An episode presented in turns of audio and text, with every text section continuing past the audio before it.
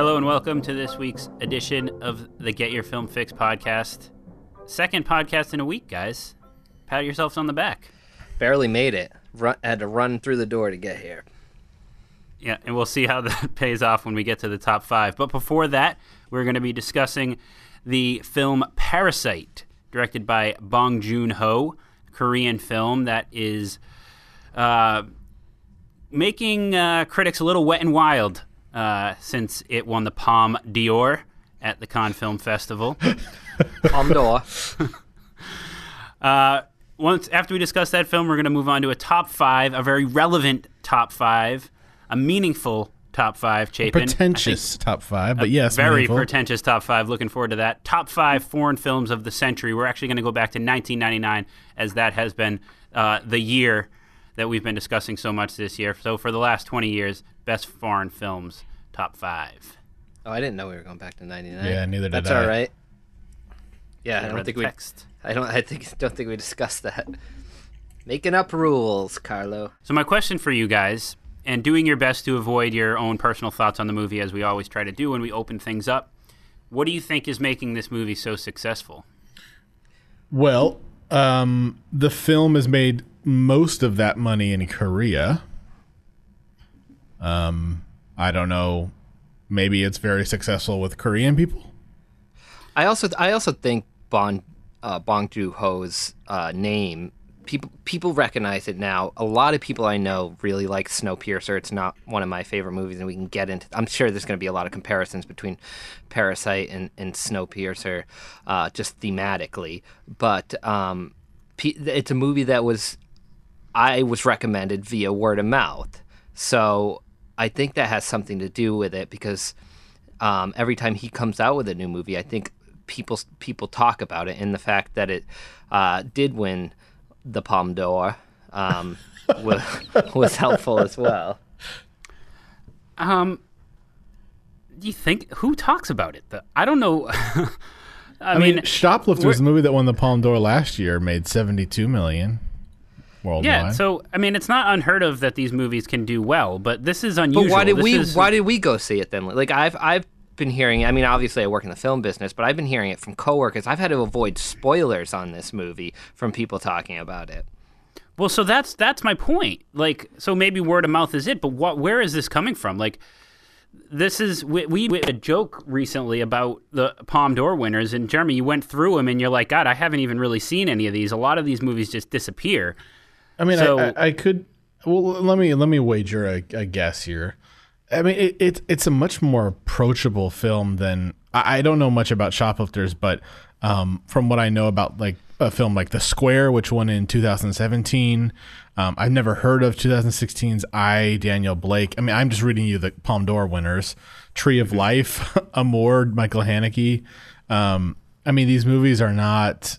Uh, I don't know. They they they. I, when They're I when not I think, digestible. exactly, and and when I think of, and I think when a lot of people who maybe are not quite as as adventurous as us or, um, as interested in film as we are, think about films like this. They they think pretentious and um, hard to understand, and this movie is not like that at all. It's quite it's quite approachable. Yeah, I did come home from this movie and tell Lydia that I think she would really like it and kind of look forward to seeing it with her, which is not what I expected to uh, say to her when I was going into this movie. And for no other reason than, you know, I felt like this was us seeking out a Palme d'Or winning movie that's getting a lot of critical acclaim.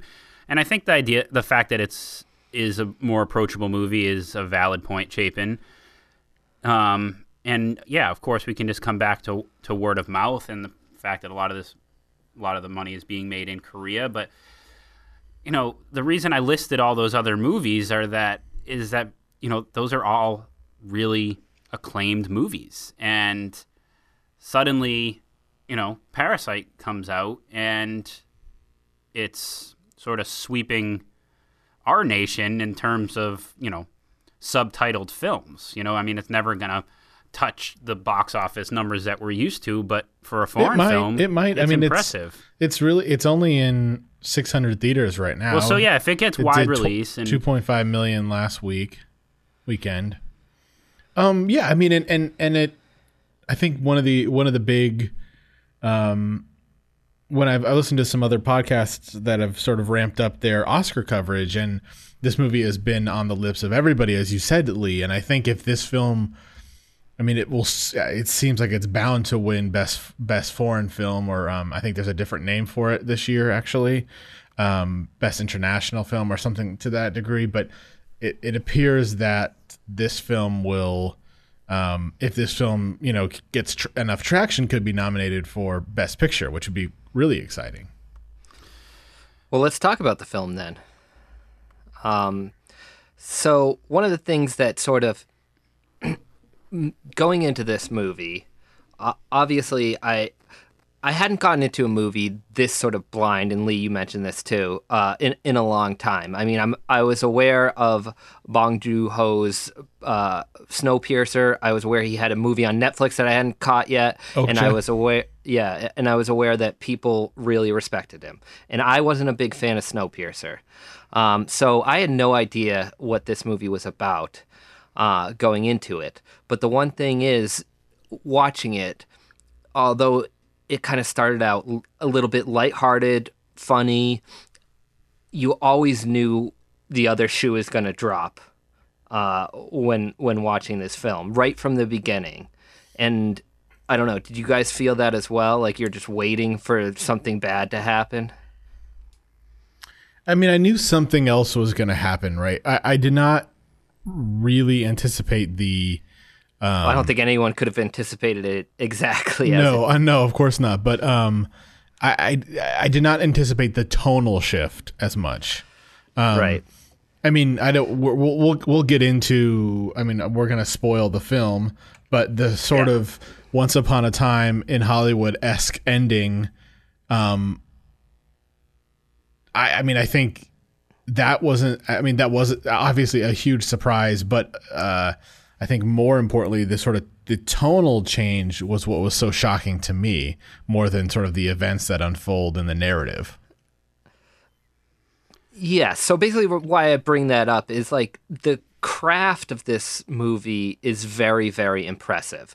And it somewhat lays on a little bit thick this whole idea of class distinction. Sure. Like it's not hiding its main thematic element, like right from the get go. But once you sort of let that go and you start getting into the nitty gritty of the film and how all those things are presented through these characters, through the camera movement, through this house in particular as a as a character, um, it's actually really really impressive. And I was very uh, impressed with this film.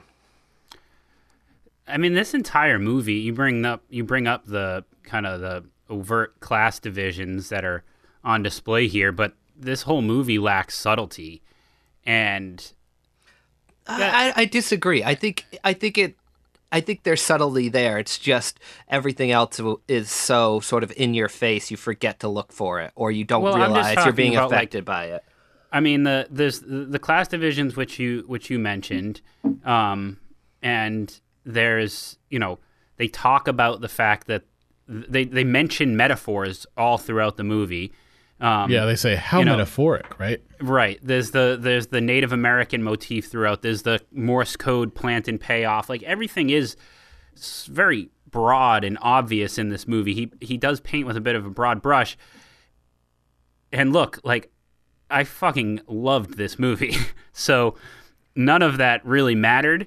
Um No, I agree. like but i do think that that was interesting like y- you see we're, we're- see so many movies that try to tiptoe around things and you know everything is a allegory for something else and and yet here and i and i think he's from what i understand he's guilty of that in some of his other movies I, I, he explores class a lot Yeah, um, you know, Snowpiercer is that. really obvious, even more so than this. But I think some of his other movies do too. I believe Okja does that, um, and it's in um, in the Host as well. I think, but but anyway, like it's, everybody's every filmmaker, I feel like is so intent on on tiptoeing around these things, and he just you know says, "Hell with that! Like whatever." It, this movie is about class divisions, so I don't care if my audience knows that it's about class divisions.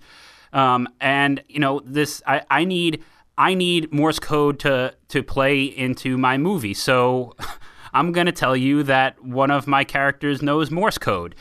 So it was some interesting storytelling, some broad, you know, unsubtle storytelling, but it's a really compelling story. And I think I think it's because of the character development.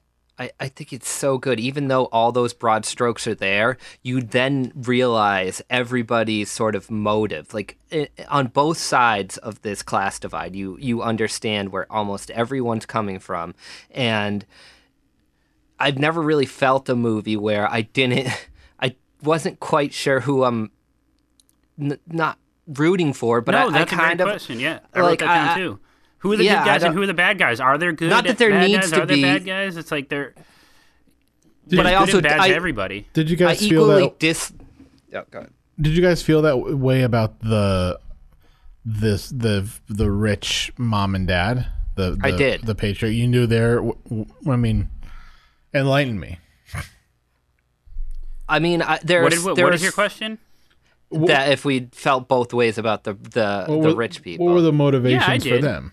yeah, because because first of all, I, I think they're just trying to do the best for their family. Yeah, they're Yeah. not I think genuinely they're- bad people. They're not generally bad people. They're they're just blind to a lot of stuff that they're doing, but um, you you understood kind of where where they were coming from, and like I literally didn't know who to like at time. I, well, I I equally liked and disliked the same characters at different points in the movie. I don't think it's dislike. I think it's you like it. You like everybody in the movie. Everybody is likable, um, with the exception of maybe, maybe the the original maid and her husband. But at first they are, and you understand their plight completely. But I think it's almost more like, you know, you like these people, and so. And you kind of, you kind of, he creates characters that you care about, so you're almost disappointed when they do things that, you know, Right. aren't so great. It's not that you dislike them, you know. You're just you feel like ah, that was a bad move. Why, you know? Yeah. yeah. And so I think indi- that's good, good character development, good storytelling. and to clarify it a little bit, so these this family basically kind of cons this rich family into getting jobs and they have to pretend they don't know each other and pretend they're not a family to keep these jobs. It's an innocent enough concept, but they Well. make it really well, it's an innocent enough concept, but they make it really clear that then they're also doing damage to the people that are equally as unfortunate as them that they happen to just sort of you know metaphorically and literally kick out you know Well, okay, so so Um, that's interesting. Uh, They, uh, these people, the, this family of four, father, daughter, mother, son, Mm-hmm. uh, slowly get new jobs at this uh, uh, with, with this family, this rich family, and um, The, the Kim family. the Kim family. What's what's interesting to me about this is that they they they completely forge their backgrounds and their and and their qualifications, but they come and they seem to be doing Really a, good. a, a decent job at, at, at these I know. in their in their particular um, uh, professions. Um, uh, you know, and and I, I wonder if that in and of itself is a is a statement. You know, like I mean the the husband often talks about the you know a driver the driver crossing crossing a line like an, this indivisible individual this invisible line between I, I don't know like overstepping like becoming too friendly. Right. but besides that it's like you know the guy's a decent driver fine. The the the daughter seems to be a good tu- a good uh, in, like seems to have some Yeah, she uh, Googled poise with the with that kid um and uh, I, I don't know is the is the guy a good tutor or not? I don't know. But these like are these is it It's just a chick these magnet. right. Or are these jobs just like just like you know are they sort of simple enough? Yeah exactly. Like like well no it's a little bit of both. Like uh, obviously yeah, because she the makes a joke mother's about not knowing how to cook the, but the the wife doesn't know how to cook that meal when they call and say they're coming home. right. She's like, "What the hell is that?" What? The, so No, but also they like, and there's a scene where they go back to their like shitty basement apartment that they rent, and they're literally rehearsing and acting. It's like the scene in Reservoir Dogs, Right. When you when Tim Roth says you have to be a really fucking great actor, they're literally acting. Um, And apparently, apparently Tarantino's a huge fan of Bong Joon Ho, and you can certainly see the similarities in their work. Oh No? well, yeah, seeming yes, yes, um, yeah. So, but I guess going back to what you guys were saying about, I mean, I, I, so Jeremy, can I ask you briefly what what did you dislike Mm-hmm. about Snowpiercer? I mean, it's been a while since I saw it, but it there was just it it didn't it had the insanity without I feel like the connective tissue that that connected me as an audience member to it. It was just it was just so out there and I just couldn't I couldn't find myself relating to any part of that story. I- I- like it got ludicrous. Yeah, so I think that that's interesting, and I mean, o- Okja is. I think there's these, as as Lee said, there's these these ideas of class running through all his films, but um, particularly with those two, which I think are probably the most seen by um, Americans, that uh, they are the the conventions he uses to draw those lines to illustrate this these class differences are these kind of big sort of operatic almost you know unrealistic unrelatable as you said you know conventions. But this movie i feel like you know although you it is obvious i agree with you lee like it, it it's not it's not hard to put yourself in in as you said in both of those people's both of those sides of the um, invisible class lines you know you to put yourself in their shoes because it's it's kind of a realistic scenario right like it's you're not in a in a in a train where the where the the people Right. are eating each other in the back and the rich people are living large in the front and like that's you know it, there there is there's sort of a lack of metaphor I, I guess i would say like it's just kind of Yeah. it is what it is I mean, you there- know? and he's really clever about developing the characters so that you can relate to them in that moment. So you have like this weird sort of behind the scenes or, or behind the curtain feel to it because like you know everybody you you as an audience member kind of know everybody's motivation in every scene even though it's not necessarily apparent as they're presenting it.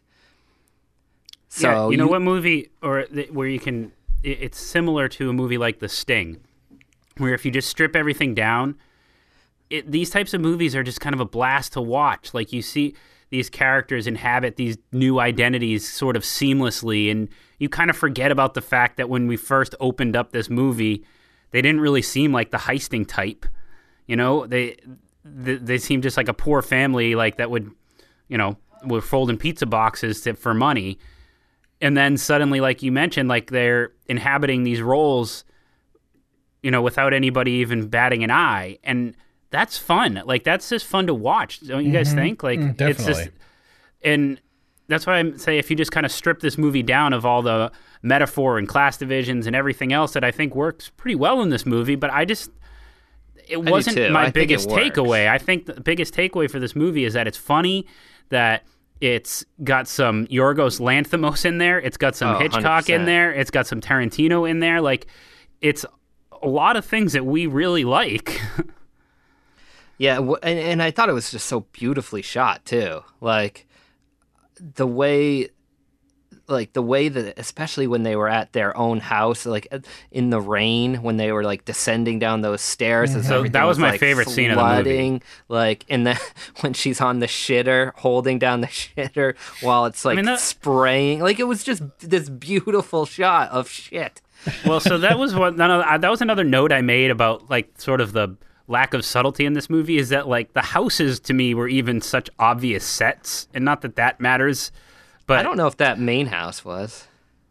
it Oh, definitely was. I I don't think the main house was. I think I mean the maybe the what, what was below it was, and I, certainly the their house, the the uh, the the poor people's Right. house was because they had But, to like, flood the- it and snow it. the and, toilet thing going nuts like that that to me looked like like a stunt on like the backdraft ride Yeah, I, I get what you're saying because it felt very. It did feel like that. That um, apartment did feel so set dressed Yeah. in a way, but I loved it. It, it was it was so interesting, and I mean, like you're, you're situated below the street, but it still has a window that you can barely see uh, the guy pissing on your your uh, right, but the- apartment. The, thing is that like this uh, again, and I keep coming back to it as if it's a bad thing, and I guess I was sort of put off by it a little bit, but like the obviousness of them, and I loved the scene, but the obviousness of them running through the rain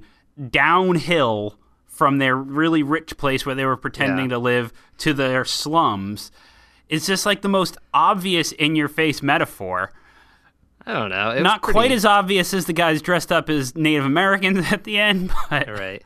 I mean, like that's again, I, I think just- that it was an intentional choice to like not try to hide what he was trying to say, and I'm fine course. with that. And But it was he was clever enough about all of it that for some reason none of that obviousness bothered me. so it did not bother me, but it has been the thing that I've been the most critical of for this movie. It's the thing I've been thinking the most about. It's the thing that's holding me back from saying this movie But- was just 100% perfect. Like Isn't it helpful for you?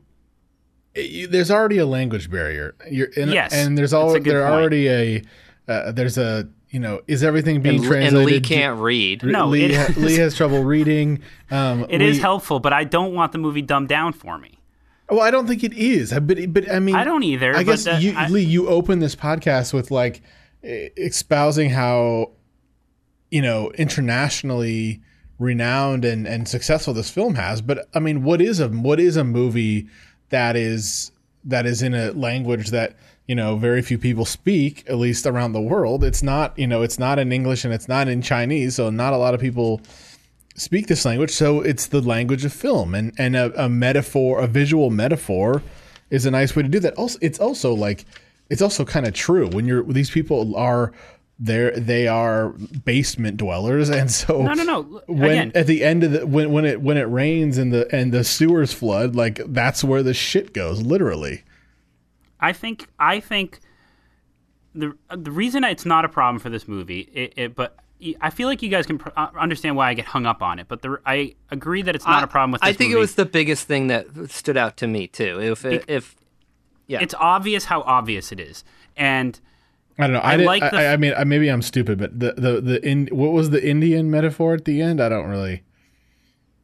I mean, it's like uh, to me, it was. I mean, they were basically replaying, um, you know, massacring a like the uh, Indians massacring, you know, another culture or something. But and that's basically what happens in this movie is you have these like clashing cultures, um, uh, sort of going head to head with each other.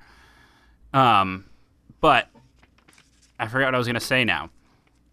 Well, I, I, like that I can just watch a movie, and I, I, I think the, the the lack of subtlety in this movie allowed this story to just play out, and for you to, as an audience member, to just enjoy the story, which is what I liked so much about it. Like I said, it, it's stripped down. It's just a blast to watch this story unfold. It's a blast to watch these characters, and throwing in metaphors and allegories can get in the way of that. And we've talked about that before, and that doesn't make that's not for better or worse. It's just I think this movie benefited from its lack of subtlety. It's just obvious that it's there. Yeah, it just makes it. I think it makes it more universal.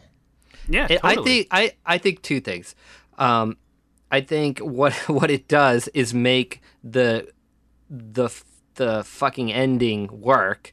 It, it make because it was so obvious. It could just go there. It could just like take that turn without. If this was subtle and everything was sort of going in a way that you weren't you know you you- weren't trying to see these big sort of metaphors and pick up on these things and then all of a sudden that ending happened and we'll get into spoiler territory. I think tonally even though there's obviously a huge shift here it wouldn't it wouldn't have worked.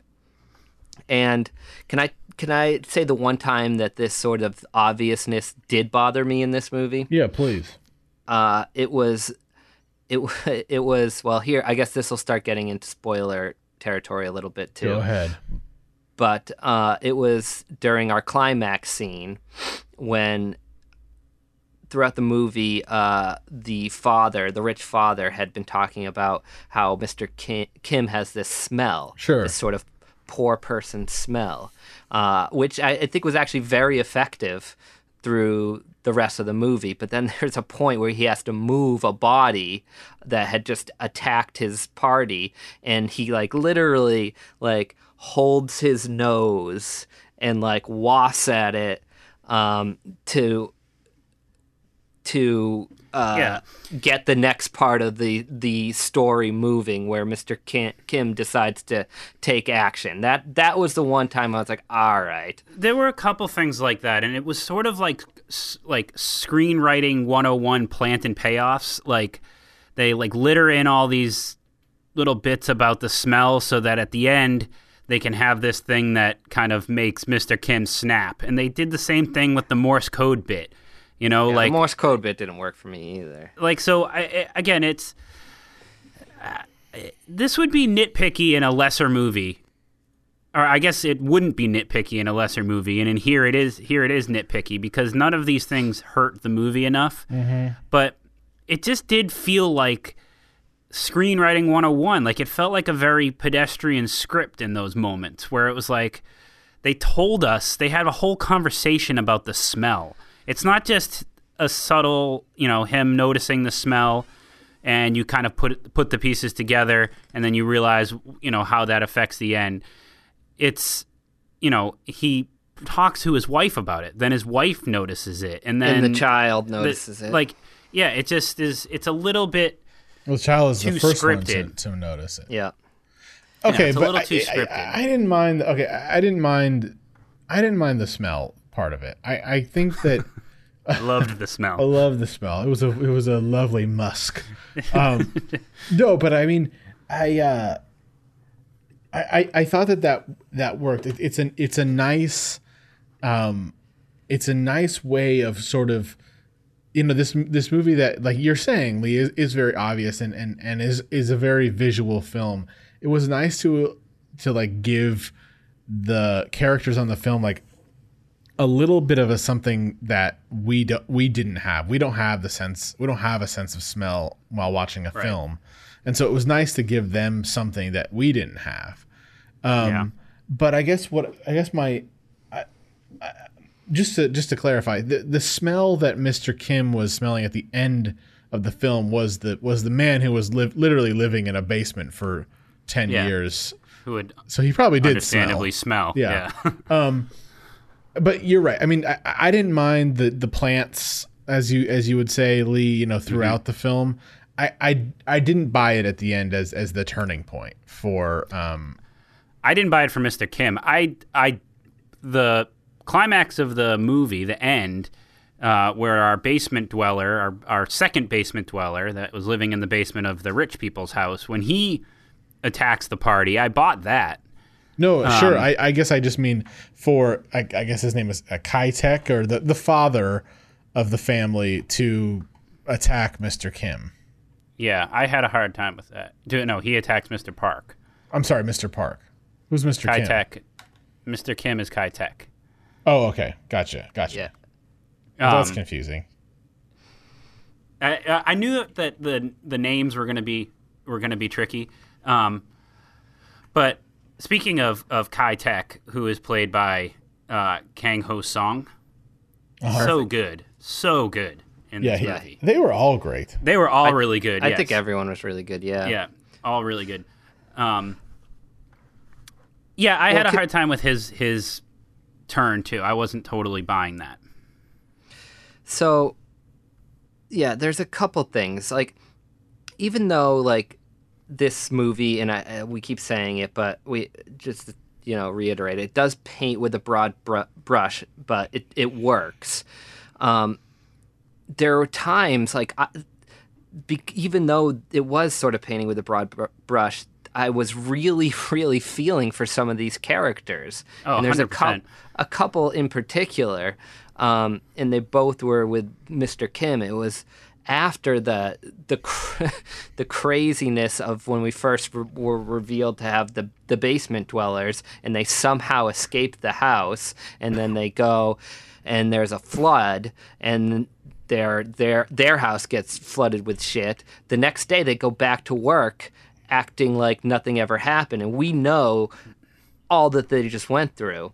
And the wife's throwing a party and he's just walking behind her carrying the groceries getting the wine And not just And- not just running through the rain and all that. Like that. Even before that, them hiding under the table, hearing the two talk shit the- about him. Oh, knowing yeah knowing all that and then that moment i was just like uh and the other moment that again it's on the nose but like really uh, spoke to me was when they were hiding behind the bushes pretending to be indian so that they go out and uh, protect the daughter from this you know fake Yeah. attack is when um, the the rich guy's like could tell Mr. Kim was not really into it, and he's and and he's like, "Well, we're paying you for this." yeah, And- it's so and de- it's so like- demeaning. Yeah, It's so demeaning, and like it's one of those things that I complain about when it comes to movies too. Right, Well, you literally pay- just said that Yeah. two days ago. We're we're pa- we're paying you, so We're gonna pay for this do whatever. food. Yeah. Jesus, can't we just should do do whatever we want. can't we take a shit on the floor? Yeah, we'll we'll pay for it. I mean, we're gonna clean it up. Jesus.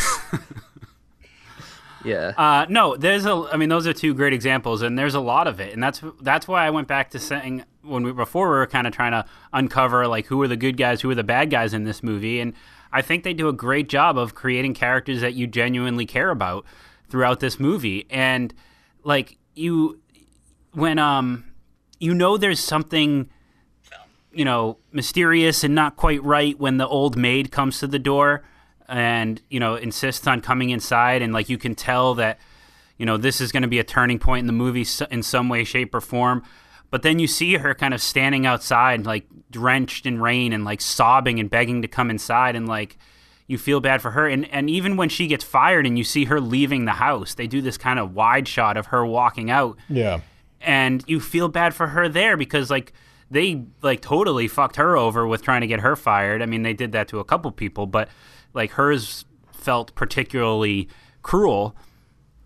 So, yeah, I think that, you know, this is a, a great example of, you know, creating a movie full of characters that you care about and you can get away with a lot when you do that. When you when you have your audience caring about your characters. Hmm.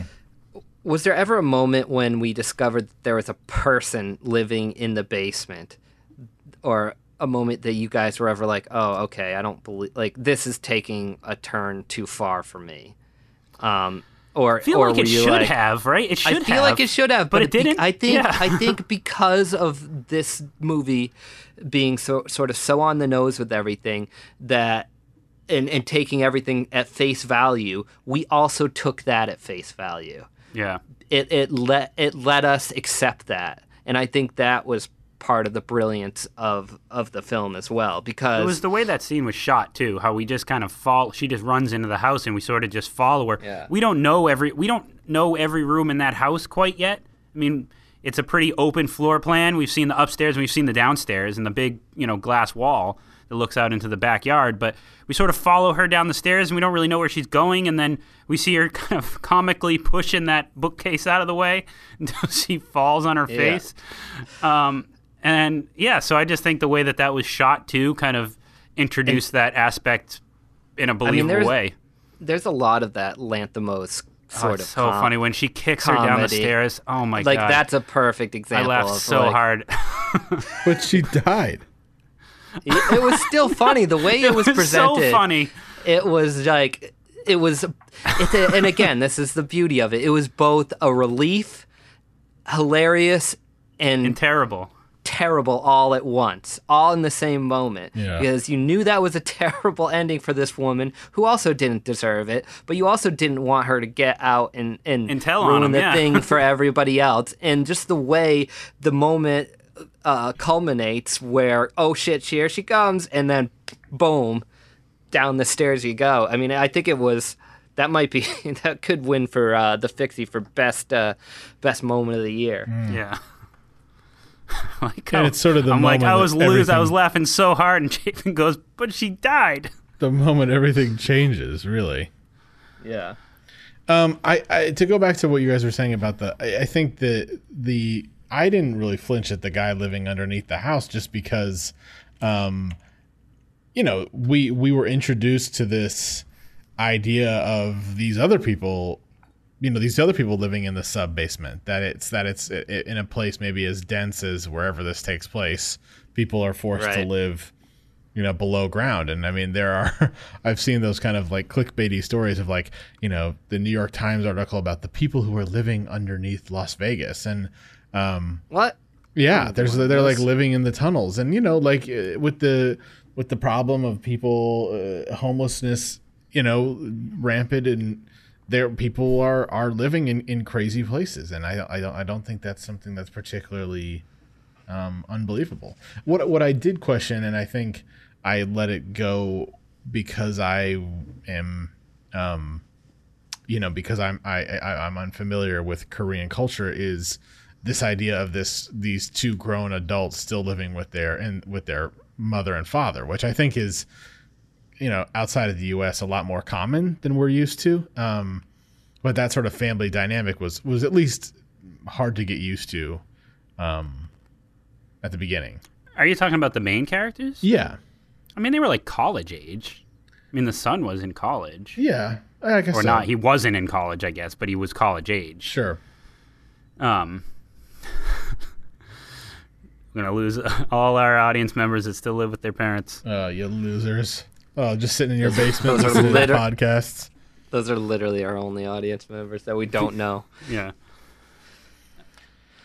Well, I think it's a resounding thumbs up all the way around for definitely. I mean, this Parasite. this guy, his his like control over the camera and where your eye goes, and just the sort of yeah. visual gags. I think. I mean, I, I mean, honestly, Lee, I was a little disappointed by your opening question, but I think it's actually quite insightful once you think about it. Like, it it really makes it really that was, ma- a weird, that was a weird compliment. No, seriously, like like it, it really. I'm gonna take it. It, it, it really speaks to why this movie is so appealing worldwide, and and why I hope it will continue to be is that like, you know, he's a he's a filmmaker who can sell a visual, and and and and the way those things work so well together, and I think, you know, to your question about the Palme d'Or. you know, you look at that list of, of movies and they're all so kind of hard to approach. I, I was just glancing at uh, A.O. Scott's uh, review, and he made something about like it. You know, this this movie is evidence that you know that kind of blurs the lines between a commercial and an art house film, and like that's a that's a great thing. Yeah. And um, um, so yeah, I think everybody should try to go see this. Absolutely. All right let's move on now to our top five foreign films of the century. If you go back through your text chain, guys, you will see that I mentioned you can go back to 1999. I love that we call it if this, you so chose. Because we could just say of the last 20 years, but we're just saying of the century.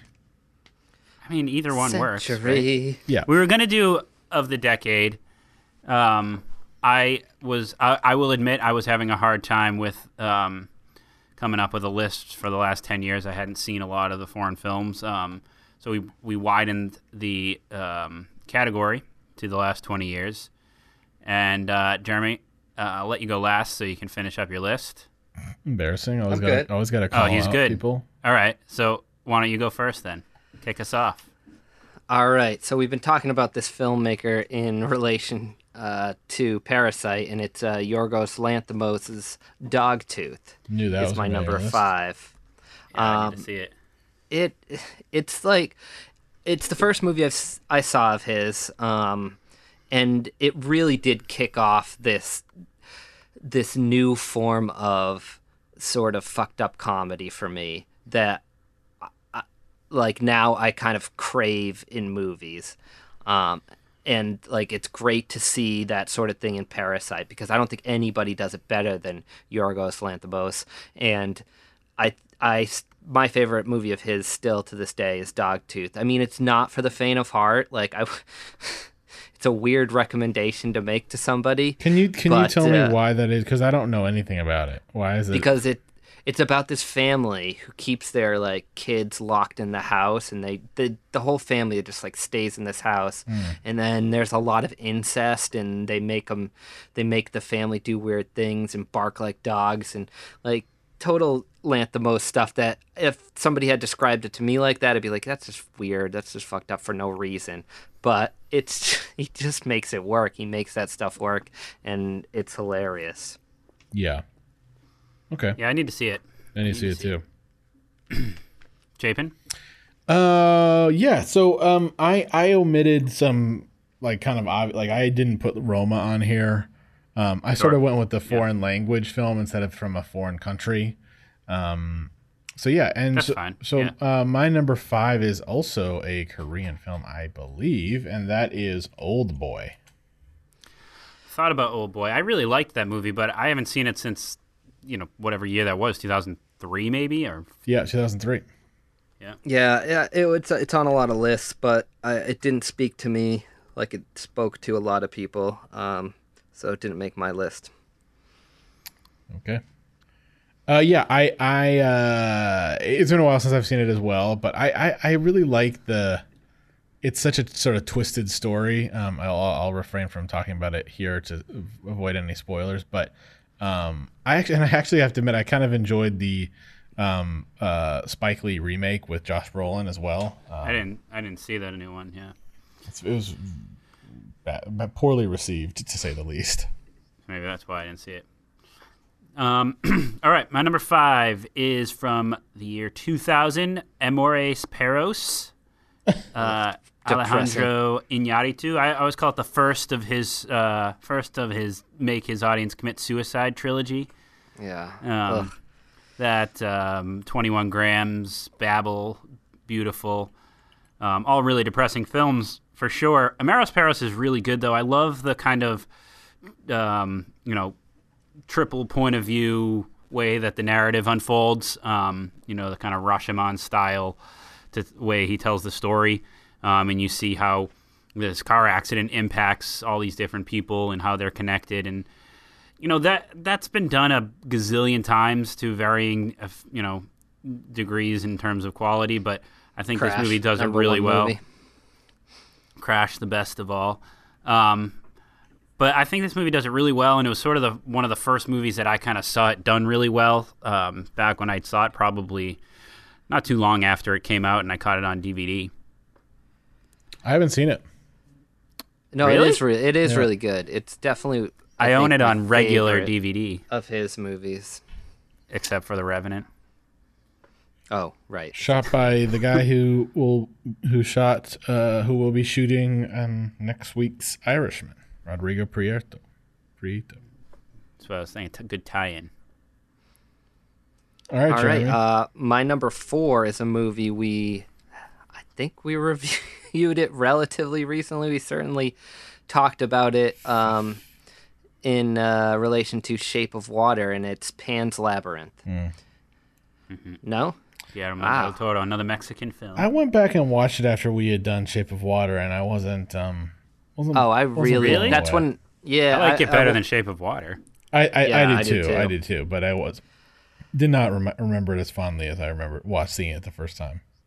Oh, see, it was the opposite for me. I I loved it a lot more. Um, Amazing villain in that movie. It. it is an amazing villain. Yeah. No, I mean, I think it's as magical as um, any movie in the last twenty years. I mean, he's known for that sort of dark, whimsical fairy tale uh, feel, and I I mean, he he nails it here. Okay, uh, my number four is a film from. what year is this? Uh, two thousand? No, two thousand two. City of God, directed by Fernando Morales. Mor- Mireles. what Um, You Mireles. Didn't think it. No, it's on my list. and it's in Portuguese, but it's I guess from Brazil. Although From Brazil, he is yeah. French. Oh, he no, he's Brazilian. Um, and I, you know, I, I God, I, I I can't say that I've seen this movie since I saw it in theaters. I do remember That's so good. distinctly getting a enormous burrito, um, and bringing an enormous burrito into this movie, um, Oh, sitting I in thought, the I front thought you were gonna say You got it. Like I thought that was an innuendo. I remember watching and getting an enormous burrito in no, my pants. No, no, no, Hey, babe, no. I got an enormous burrito. No, I snuck an enormous burrito in, and you know that as you guys know, that's a very handheld, rapid kind of camera movie. So it's not a good, not a good movie to watch it eat with a big burrito. But uh, yeah, so uh, Chapin Hemingway of Gay Film Fix says City of God is not a burrito movie. um, that director would go on to do another film I really enjoy, but haven't se- really seen since I think it came out. Is The Constant Gardener, um, and then he actually did The Two Popes this year. So Constant Yeah, Daughter. it's really good. I, I I caught up with it relatively recently, and I mean, aside from being you know extremely visceral and Yeah. you know obviously that that handheld style, like some seriously impactful scenes in that movie that are hard to watch or you just feel for the characters. Like I thought it was so good. I thought about it, up. but I haven't seen it since I originally saw it, and I feel like I, I, I didn't have that uh, visceral of a reaction to it. So yeah, well, I was grasping at straws for this one. So All right, my number four uh, is actually also from the year 2000, um, from a director I've talked about before, but not this movie so much. It's called Together from Lukas Moodysson, Swedish film. right, that's yeah, uh, you fuck. that. You guys know this that's one? like the fuck the whatever place, right? Yeah, it's like about a cult or commune or whatever you want to call it. Um, and honestly, it's just like a it's so basically um, um, Michael Nyqvist, I think is how you say his name, is the main character in it. From and his Girl with the sis- Dragon Tattoo. Y- yes, his sister comes to live with the commune after her husband dies or something like that, if I remember correctly. And it's sort of about like her adapting to that lifestyle, and you know the their, you know, obviously if she kind of lives a more, lived a more traditional life, and you go into that where there's all this free love and you know the you know fake brothers and sisters is you know banging each other and to that's put it a bluntly. theme of that's a theme of the third third time that's come up in this top five. Old What? boy, dog tooth, and that one incest. Foreign Yes. films love incest. Yes. Um, but I love it. I love that movie. It they, like it wraps up. I always remember the end of it. I saw. I, I first saw this movie when I was in film school, in a class, and or the end of it. Um, they're all like playing football in the backyard after like Thanksgiving or their version of it. To and, and uh, ABBA music starts playing, and it's like so lighthearted and happy and exciting. It just was such a like good ending to the movie, and I always remember that. But it's it's a good movie. I really like his his films. Show Me Love is the have one I always bring up. Of Oh, his. that's one. That's fucking them all, right? yeah, fucking Yeah. them all. What a bad translation. It's not a translation; it's just a different title. Yeah, of course. Yeah, because yeah. Åmål is the name of the town that they right, live in. Right, right, right, right. Uh, all right, so my number three, I feel like I had to put it on my list, but uh, don't ask me too many questions about it. Uh, it's Michael Haneke's The White Ribbon, a, m- a movie I went crazy for when I first saw it. Uh, definitely the white neat- ribbon is a masterpiece from Cannes. Palme d'Or. Palm, Palme d'Or winner. it's actually like his Uh, fourth best movie, but that's okay. so uh, yeah, no, I absolutely love this movie. Uh, I certainly need to watch it again. Yeah, I want. Uh, or at least read my review on it. I want to It's not even his Uh, best movie in, in, in our within our our year guidelines. Why? What? What else Ca- came out? Caché came out in 2005. That movie could, that could have made your list. That's better. No. Jeremy, Nope, can I ask wrong. you? It it's got Yeah. some like uh, metaphor. It's it's it's a metaphor, or it's like a it's a it's about like violence or, or like the fascism or something, right? Isn't it at the end of the day? Yes. It's yeah. I think it's a metaphor for violence, if I can, if I remember day? correctly. Or like it's explaining how the two world wars broke out, or uh, something, right? I mean, isn't that kind of what it's about? a lot of stuff. Shaping a lot of stuff's going on in it. It's hard. It's a long movie. Hard to, It's hard to yeah, quite hard to explain to here in this you know. short You have to just time. watch sure, it. Of course, yeah, yeah. Yeah. yeah. Okay.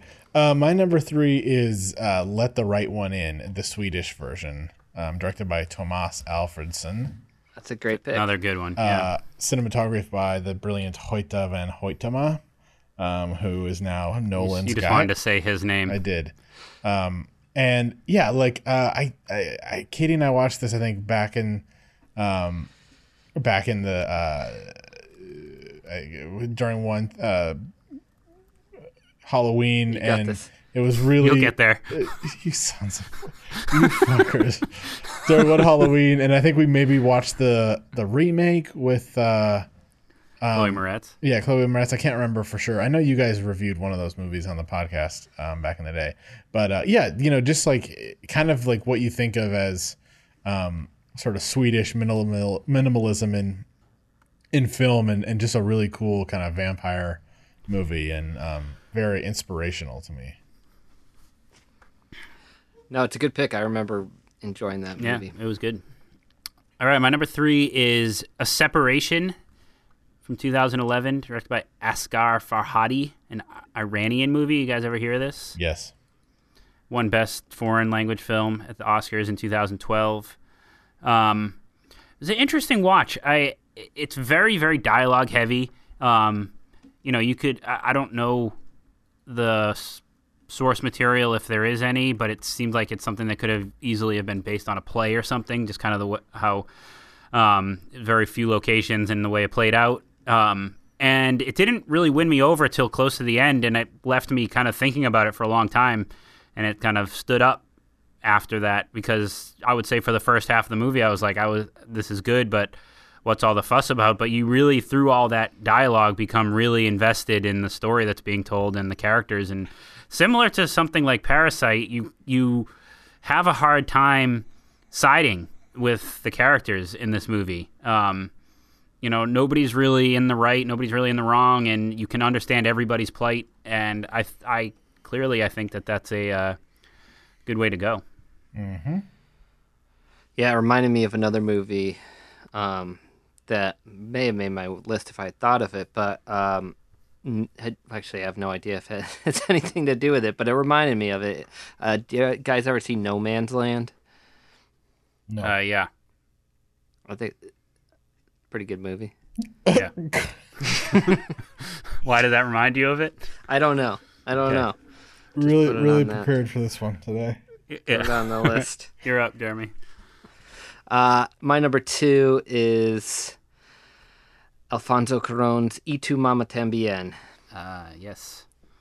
So Not Roma. uh, not Roma. Roma's an honorable mention, but this is sort Oh, of uh, this is one of those original foreign films that really kind of came at the right time of my cinematic experience. Yeah, your, your Um, cinematic experience, No, but it's adolescent true. It's like experience.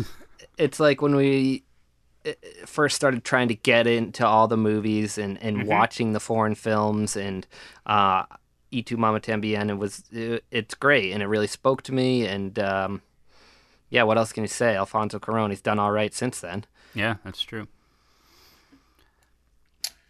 Okay. My number two is uh Crouching Tiger, Hidden Dragon, directed by Ang Lee.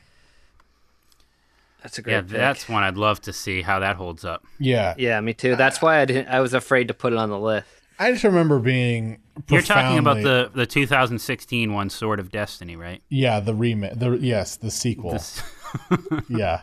Um I, I when I saw this in you know, this it came out shortly after let's see, it came out in two thousand. So it came out the year after um The Matrix and you just I just think it's an, an incredibly visual film and and and just a kind of a masterpiece. Um and Speaking of box office yeah, hits, yeah. exactly. 213 million worldwide, you know, 20 it did really well here too. Yeah. It did. Um, nominated for a bunch of Oscars, and you know, it's it's in that. Um, it's I think that that kind of style of Chinese filmmaking is called wushu, where it's you know they're like on a lot of wire work, and it's kind of myth- mythological. Um, and man, yeah, what a what a good movie. I, you know, I, I I bet that does. I bet it does hold up. Like I, I really do. Like it's. Uh, I from everything I can remember about it, it's beautifully shot. It's Mm-hmm. got cool action scenes. Like all that, that stuff stands the test of time. yes, sir. Um, all right, my number two is a film that, despite what some may think, has nothing in any way, shape, or form to do with a separation. It's No Man's Land from 2001, directed by Denis. Tanović, French film this is a great movie. I've always loved this movie. If you haven't seen it, it's about um, two enemy soldiers that get trapped together in a bunker. Uh, one of them is lying down on a mine that is, if he rolls off it, it will explode and kill them both. The other one is tasked with uh, basically manning and protecting that bunker so he can't go anywhere. And like they basically, it's just the whole movie of their conversation. It never leaves that bunker, and they kind of, you know, are enemies. So they start off very, you know, um, very much hating each other, and not that they become friends or anything, but they, uh, you know, sort of begin to understand each other. And I always remember when the guy lying on the mine tells the other guy that he has to take a shit, and it's one of those things you're like, oh my god, of course that would happen. Um, and then the somewhat, you know, tragic ending to that movie. Not tragic in the way that you'd think, but it is a. This is a tra- Bosnia tragic film. ending. Is it Bosnia? It's from France. I thought that was a French film. It says Bo- I don't think so. It says Bosnia. I think so. It says, IMD- it says France on IMDb. Oh, maybe you're right. Yeah. Oh, that's French. Oh, France, Bosnia, and Herzegovina, Italy, Belgium. A lot of shooting locations, but cool. I don't know how how that's your so number two filming locations. Oh no, it was filmed in Slovenia. Uh, yeah, that's my number two. Cool, great film. Uh, okay, my number my number one is a movie we reviewed and sort of discovered on this very podcast that sort of blew us all away, and, and an acting job that uh, we were comparing to the likes of uh, young Robert De Niro back in the day. Oh, I knew and this was gonna be on your list it's uh, a Prophet from 2009. Mm. Still have um, not seen that. Yeah, well, I think I might go home. I might it. go home tonight and watch it. Actually, uh, I remember just us. What was? Oh, shut your cell phones off. sorry, sorry, sorry. Uh, I remember us just going crazy over Tahar Rahim's performance. Um, it was a very. It just felt like a very '70s American new gangster wave movie, film, yeah. gangster film. Uh, it was great. I mean, did you guys do a Fixies the, that year? Um, uh, I think so, and I have. think it. I, think I mean, it, it was won- probably done a little differently, but I don't know that you did. But it, if you did, I wonder where did how, where that ranked for you, Jeremy. I remember so you liking I can go back and look. Well, I we definitely it, did a top ten list or something. Uh, you could, yeah. I, would be curious to know too. I bet it. I bet it's up there, if not number one yeah. for me on that year. Well, and the thing was because that's a 2009 film, and our first year of the podcast was 2010. So, like, if you wanted right. to use the Get Your Film Fix character uh, calendar, you could. Yeah, which I remember was, you doing. I think so. Um, just for that movie. Cool. Okay. All right, Chapin. My number one. Um, I don't. I this qualifies. I think. Um, because it's in a different language. Um, but uh, it's it's an American director, and it's uh, the Diving Bell and the Butterfly, directed by Julian Schnabel. Uh, yeah, I would classify that as a foreign language film. Yeah, um, I haven't God, seen it. I oh, this movie is so moving to me, and, and something I, I just remember. You've brought it up before, yeah. I remember just. I think I've seen like, it. It's the guy who's paralyzed or exactly, something. Exactly. Yeah, the guy yeah. from Munich. Um, and uh, it looks like he won the um, best director at Cannes. Um, and and it's shot by Spielberg's cinematographer Janusz Kaminski, and it's what I always remember from the film is just how sort of beautiful and you know sort of expressionistic the filmmaking is, and um, it's so sad but inspiring at the same time without being saccharine and um, I don't know. I think uh, I, I I would encourage you guys to check it out. It's it's a profound film. I think I have seen this movie, um, but it's certainly worth a revisit. Wow, um, I haven't seen it, but I have seen its doppelganger, which is my number one. Um, speaking of quadriplegic, it's The Sea Inside, wow. starring Javier Bardem, oh, uh, directed by Alejandro Amen Amenabar from Spain. Um, looking at movies from 2004, there's no way this is still the case, but I remember very specifically this being my favorite movie of that year when I saw it. Um, you know, what else came out? Eternal year? Sunshine of the Spotless Mind, oh. Collateral oh. were also among some of the great films of 2004. But I mean, this is n- certainly no movie to scoff at. Like it's so good. I actually still think it might be Javier Bardem's best performance that I've ever seen. Um, basically, he he uh, becomes paralyzed and Well, he didn't even have to use a third of his body, so easier. Yeah. right. he becomes paralyzed and he sort of becomes an advocate for um, euthanasia and wants to wants to you know uh, get it legal that he can eh, that he can die. Um, and he fights that battle for you know many many years until he gets old, and he has basically like these two love stories where one of them is an advocate for euthanasia and the other one isn't, and it's a very interesting dynamic, and it's a really, really good movie. I, um, I, again, as as much as I remember about it, I'd love to catch up with it again. Um, but it was funny listening to you describe your thoughts on Diving Bell and the Butterfly because it's very similar. It's a very moving story. It's you know great I don't performance. think either of them are moving that much. Oh God. Uh, teed that one up for you. uh, also based you on a go. true story. I'd like to ask you guys a question though. Do you guys think we need to do? Do we need to maybe on the podcast, um, or maybe in our personal lives as well? Uh, do we need to see more foreign films? I think we do. I think I certainly do. I was a little embarrassed So, by how how little I I've was seen. too. Well, and I used to catch a lot more, which this was evidence of the fact that my list had uh, two movies from 2000, one from 2001, one from 2002, one from 2004. So, um, yeah, I mean, I just the last 10 years I was a bit embarrassed at how few I'd seen. And what's interesting is that two I nominated two foreign films for a Fixie last year for Best Picture. Did you? Roma and Burning, right? Burning was in my uh, nominees. Yeah. Why didn't Burning make any of our lists? It's a great film.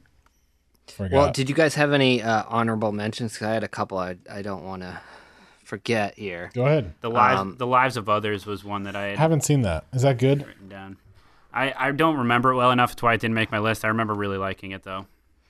Uh, the two that haven't been mentioned at all were uh, Downfall Oh right. and, and The Hunt, which was about the guy who was accused of being a pedophile. Yeah. Is that is that how's wasn't. that? It's awesome. Yeah, I really, really want to see that. Uh, with Mads. Yeah, Mads Mikkelsen. Speaking of Mads, we did a podcast about a movie he was in. Nobody's heard it. We did.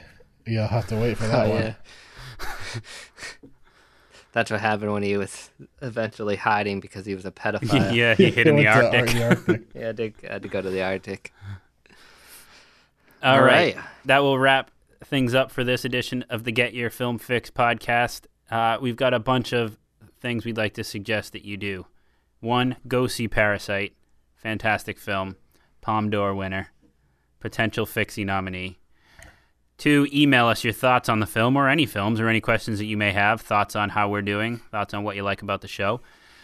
Uh, rate us and leave us a review on iTunes or wherever you listen to your podcasts.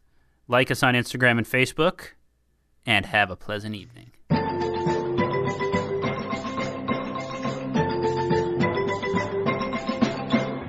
I'm staying. I'm finishing my coffee.